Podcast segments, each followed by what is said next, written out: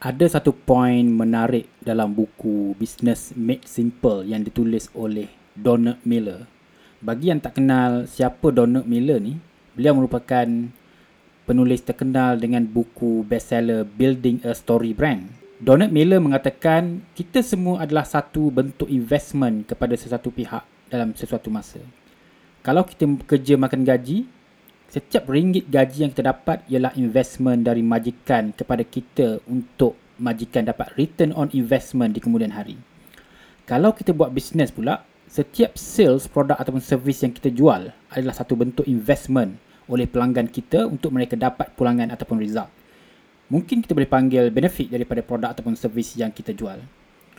Oleh kerana kita merupakan satu bentuk investment kepada pihak lain, kita perlu beri pulangan return on investment kepada mereka. Orang yang berjaya biasanya ialah orang yang mampu memberikan pulangan yang berganda-ganda kepada investor masing-masing sama ada kepada majikan ataupun kepada pelanggan. Mereka obses dengan idea ini iaitu aku perlu beri pulangan ke atas kepercayaan mereka kepada aku. Perumpamaan dia macam ni. Katakan kita invest pada empat kaunter saham tiga kaunter saham kita sering rugi manakala satu kaunter saham lagi sering memberikan pulangan yang lumayan.